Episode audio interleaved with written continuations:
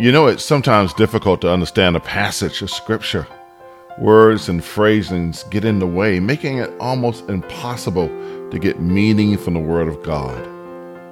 Then there are passages like Hebrews chapter 12, verses 1 and 2.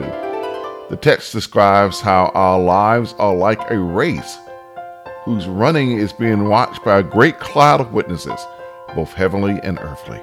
I invite you to learn more about the race that we're running as we explore Hebrews 12:1 and the message entitled Running with Power, Running with Joy, Running with Jesus. Our Sunday school starts at 10 a.m. and worship is at 11. And as always, we're on Zoom and Facebook at NBC Dublin. And so until tomorrow, blessings, peace, and love.